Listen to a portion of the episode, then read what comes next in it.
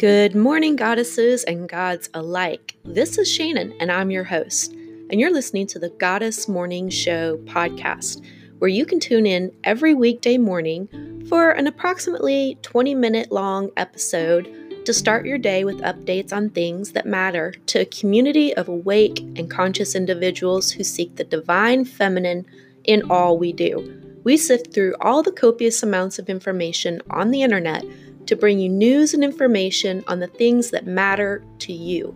Tune in to hear about environmental news and book releases, interviews with thought leaders influencing the awakening of humanity, the moon phases, planetary positions, crystal healing, herbal and holistic health, guidance on green living, and that's just naming a few.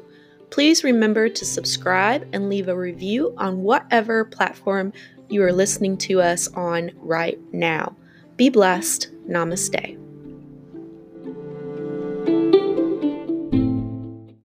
Good morning, goddesses and gods alike.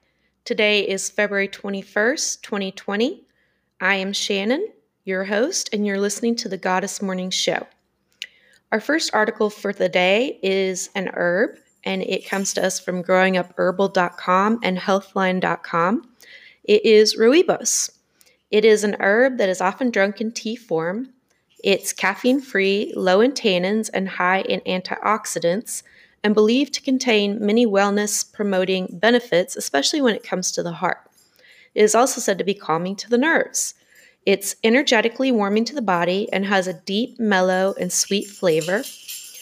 Test tube studies note that the antioxidants quercetin and luteolin are present in rooibos tea and can kill cancer cells and prevent tumor growth. However, the levels of those two antioxidants are relatively low, and many fruits and vegetables are much better sources. Therefore, it's unclear whether rooibos packs enough of these two antioxidants and whether they're absorbed efficiently enough by your body to provide benefits. However, rooibos tea is the only natural source known of the antioxidant aspalathin, which animal studies suggest may have anti-diabetic effects. One study shows that this antioxidant balanced blood sugar levels and reduced insulin level, insulin resistance, I'm sorry, which could prove promising for people who have or are at risk for type two diabetes. However, it does note that more human studies are needed. Our next article says that a new wave of indies are using games to explore climate change. It says that as the world grapples with the enduring impact of climate change, indie creators are finding ways to use games as a form of interactive education.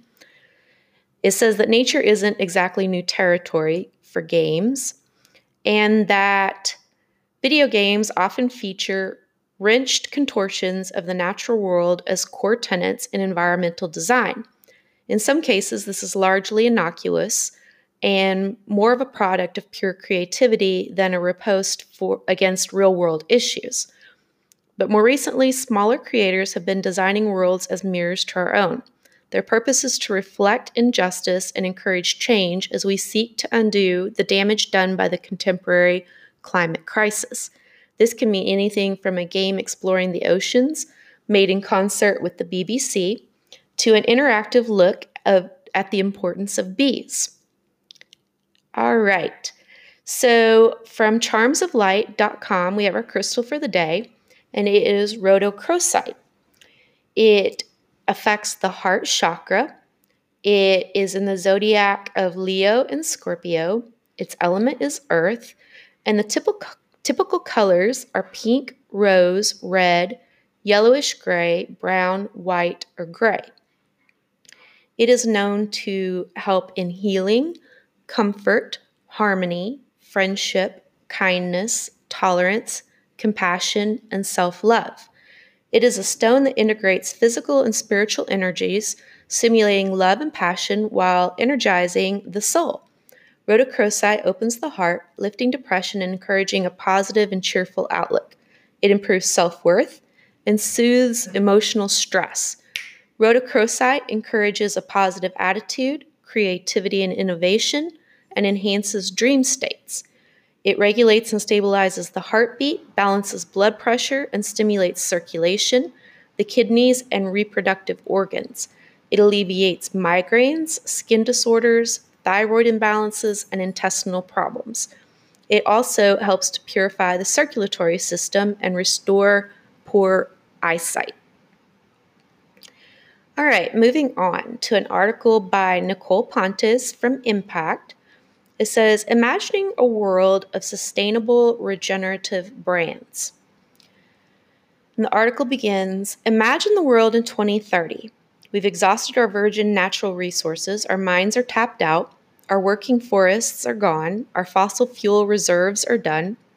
Luckily, our leaders across business, government, and civil society have joined together to create vast amounts of natural reserves, just in time, so that the environment is able to regenerate at a healthy, sta- steady rate. However, in order to thrive, these protected natural places must main- remain untouchable for decades, so we have to make do with what we've already pulled out of the ground. In this future, imagine that we've opened up landfills in search of precious metals for electronics, we've cleaned up the Great Pacific Garbage Patch to extract precious plastics for recycling into new goods, and we've shifted away from a take, make, waste culture because every single thing counts. In this future, nature is flourishing because we've learned to leave it alone. We've learned how to share better. We've learned to live in co-housing settlements where each family has an individual dwelling, but also shares resources like a community, event space, pool, gym, and playground. We've learned that not everything needs to be new to be new to us. We've learned to find a home for things we no longer need and connect with others who can benefit from these things along the way, like a toaster or a sweater. We've learned how to build modular project products where small parts can be updated easily over time.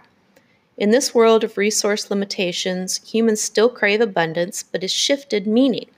Instead of an abundance of material goods, we want an abundance of time, meaningful relationships, and passionate pursuits. We want an abundance of creativity, experience, and freedom. So, brands that are preparing for this circular world, across industries, geographies, and generations, a new breed of brands is already designing for this, where growth is decoupled from harm and we meet the needs of more people with fewer resources and less waste. New products with a low-impact mission that marry high design with durability and less waste have been gaining popularity. Loop is a circular shopping and delivery service offering everyday products from brands like Pantene, R E N Skincare, Ariel, and Haagen-Dazs ice cream in premium reusable packaging. Blue Land offers a suite of household cleaners that come in stunning reusable containers that you'll want to display on your countertop rather than stash below the sink. What's more, the product ships as a waterless tablet, drastically reducing the carbon impact of transportation. For secondhand resale platform Letgo, the circular economy can get also inspire a shift in culture, behavior, and lifestyle aspirations. So, also, in fact, the resale and sharing economy businesses like Waze Carpool, Depop, and Airbnb are already giving us a glimpse into how a world of doing more with less not only helps address our waste and resource problems, but helps repair our sense of community as well. All right, our next article is from Robert Lamb from how stuff works dot com. And it's about how the alphabet may have destroyed goddesses. In his article, The Alphabet and Goddess, Part two, it says, what happened to the worship of goddesses? In this episode of Stuff to Blow Your Mind, Robert Lamb and Joe McCormick explore Leonard Schlain's hypothesis from his nineteen ninety-eight book. One of the key questions Shlain poses is this. What if written language, especially alphabetic language, fosters a patriarchal outlook in the mind? The alphabet, wrote Shlain, through its emphasis on linearity and sequence, caused the left side of the brain of those who learned it to hypertrophy, resulting in a marked cerebral dominance of one lobe over the other. Metaphorically, the mind listed to one side as one carrying an unevenly distributed load. Schlein's hypothesis builds off, in some ways, Robert K. Logan's alphabet effect hypothesis, which pr- proposes that a communication medium is an active force in creating new social patterns and perceptual realities. This is also the central idea of Marshall McLuhan's famous expression, "The medium is the message." But why exactly would written language lead to abandonment of goddesses and the subjugation of women? In his book, Shlain argued that everyone, regardless of sex, is capable of feminine and masculine outlooks, but that these outlooks became more codified in male and female humans due to our particular evolution and hunter-gatherer past. Each outlook is also tied to a particular lobe of the human brain. Here's how they break down. Feminine outlook, which we all know is right brain, is more holistic, simultaneous, synthetic, and concrete worldview. The masculine outlook, which is left brain, is linear, sequential, reductionist, and abstract worldview. The idea is that since written language is inherently linear, sequential, and reductionist, it fostered left brain dominance in ancient literate cultures. Even the Chinese writing system, which has no alphabet, depends on linearity and abstract logograms. In other words, written language fosters the mindset of the hunter rather than the holistic nurturer. Shlain devotes the bulk of The Alphabet versus the Goddess to discussing historical examples from around the world that support his hypothesis, but the oldest, that of ancient Sumer, presents the concept quite well. The Sumerians are the earliest known historical Mesopotamian civilization and boasted a polytheistic pantheon full of powerful goddesses such as Nammu and Nisba. But then around seventeen hundred B C E, the god Marduk rose in prominence, slaying the primordial goddess, Tiamat, in the process. This date coincides with the life of Hammurabi, who gave us the Code of Hammurabi. You might remember the Code of Hammurabi as being one of the world's oldest deciphered writings, but it's also notable for the vicious subjugation of women. One-fourth of the law related to the restriction of female rights. It prescribes brutal violence for crimes such as speaking out against one's husband or taking a second husband, which seems to have been on earlier practice. Shlain's hypothesis is radical and perhaps unprovable, but it forces us to think carefully about the power language holds over our cognitive faculties and question humanity's largely patriarchal history and belief systems. Why are so few goddesses revered among modern worshipers?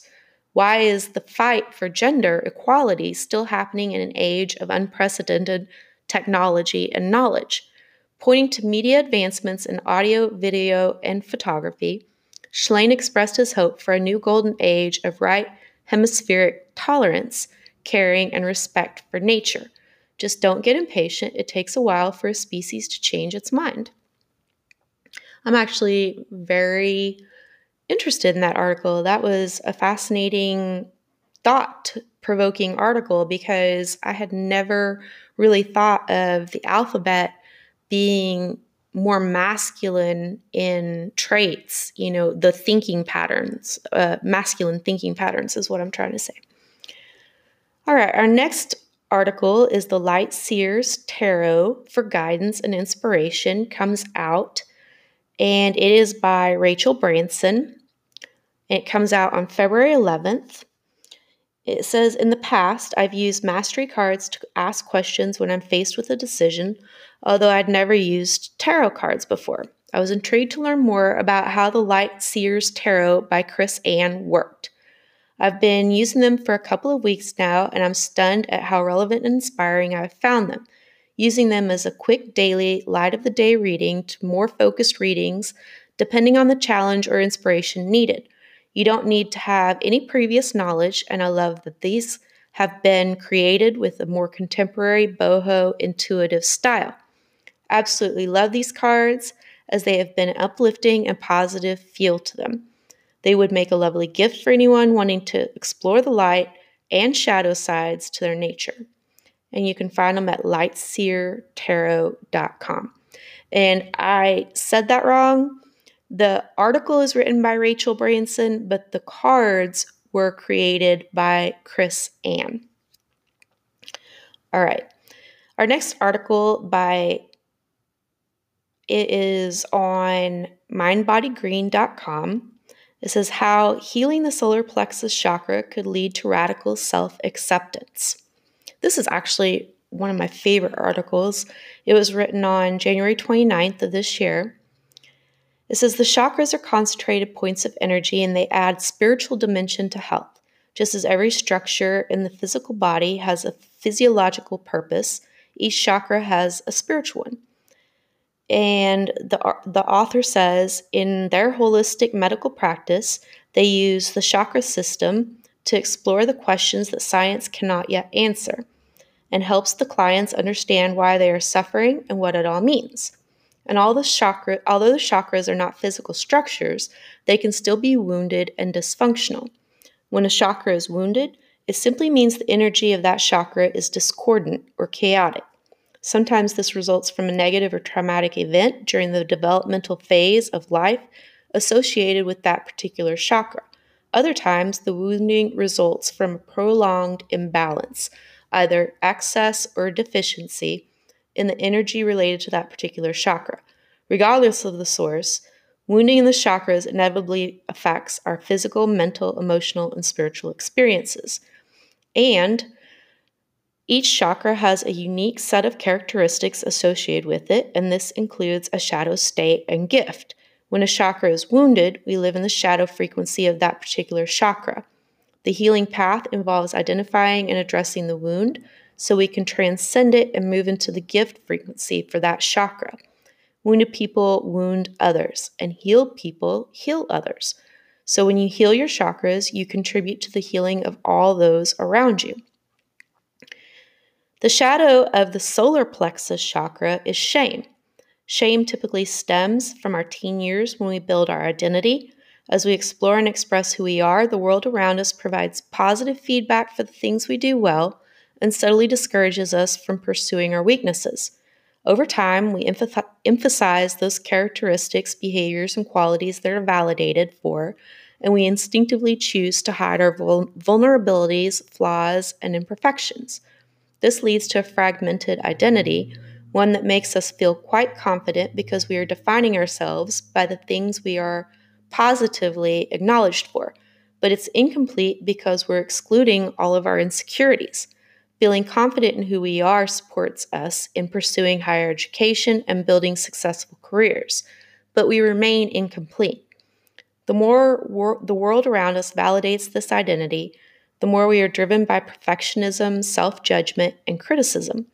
Every time we want to pursue something that makes us feel insecure, our critical mind raises its voice and keeps us small. Shame keeps us small. It's a protective mechanism, and it served us well earlier in life, but it comes with huge limitations. Shame keeps us incomplete, yet tells us we are not enough. Shame drives our pursuit of perfection, yet says we are not worthy. Shame tells us the things we really want in life are not possible. And the only way to expand what is possible for yourself is to expand yourself in pursuit of wholeness. This requires you to com- welcome all of the parts of yourself in hiding back so you in- integrate them into your psyche. So what are the physical signs of the solar plexus chakra's shadow? If you hold yourself to impossibly high standards, set unreasonable expect- expectations for yourself or others, or have little tolerance for failure, you are likely driven by a solar plexus wound. Somewhere in your unconscious, shame is alive and it's obstructing your unlimited p- potentials. When you heal this wound, your limiting belief systems dissolve and you realize that your vulnerabilities and per- imperfections are the things that draw people and opportunities towards you. These are the parts of you that others love most, the root of your worthiness. And so what happens when you change the solar plexus chakra to the gift side versus the shadow side. To heal the wound of shame, we must move from judgment to worthiness. Self-acceptance is about identifying all the things we judge ourselves harshly for and welcoming them back in. It's about acknowledging that all things we judge others for are reflections of the parts of ourselves in hiding. Acceptance says, all of you is welcome here, especially your vulnerabilities. The more you accept yourself, the more worthy you become. You cannot create anything in your life that you do not believe you are worthy of. So this path is essential to growth. To receive love, you must be worthy of love. To create financial wealth or professional success, you must be worthy of it. To have a loving partnership, you must be worthy of it. So if you're trying to create something in your life and your momentum has plateaued, it may be time to heal your solar plexus chakra. Where are these? What are three exercises that you can do to help you get started? Number one, always start with awareness. Create a fix-it list for yourself. List all the things about yourself you're trying to fix, change, or improve upon. Then review the list and note all the things on the list you judge yourself harshly for. Review the list again and note whether you believe any of the things on the list that make you unlovable. Reframe and discover your gifts. Number two, using the list above, identify how each thing on that list has served you. Have these qualities protected you? Are they connected to parts of yourself that you like? Can you find a gift in each of these things on the list? Number three, confront your critic. Identify one thing you want to do in your life that you have not yet pursued because you believe you don't have the talent or skills to be successful. Note the dialogue that prevents you from doing it and do it anyway. Do it with the intention of failing. Let yourself fail and discover how liberating it is to live imperfectly. All right, that's our episode for today. As always, if you have any comments or questions to write in about, we will enter you in our weekly giveaway, and you can email those to from ashes we rise two at gmail dot com. And if you leave a review for us on whatever platform you're listening this to this on, and then email us to let us know you left a review, we will also enter you in the giveaway. And that giveaway is for a three-ounce bag of non organic, non-G M O herbal tea, custom blended from from ashes we rise two dot com. Thank you for listening. Please remember to subscribe. Have a wonderful day. Blessings and namaste.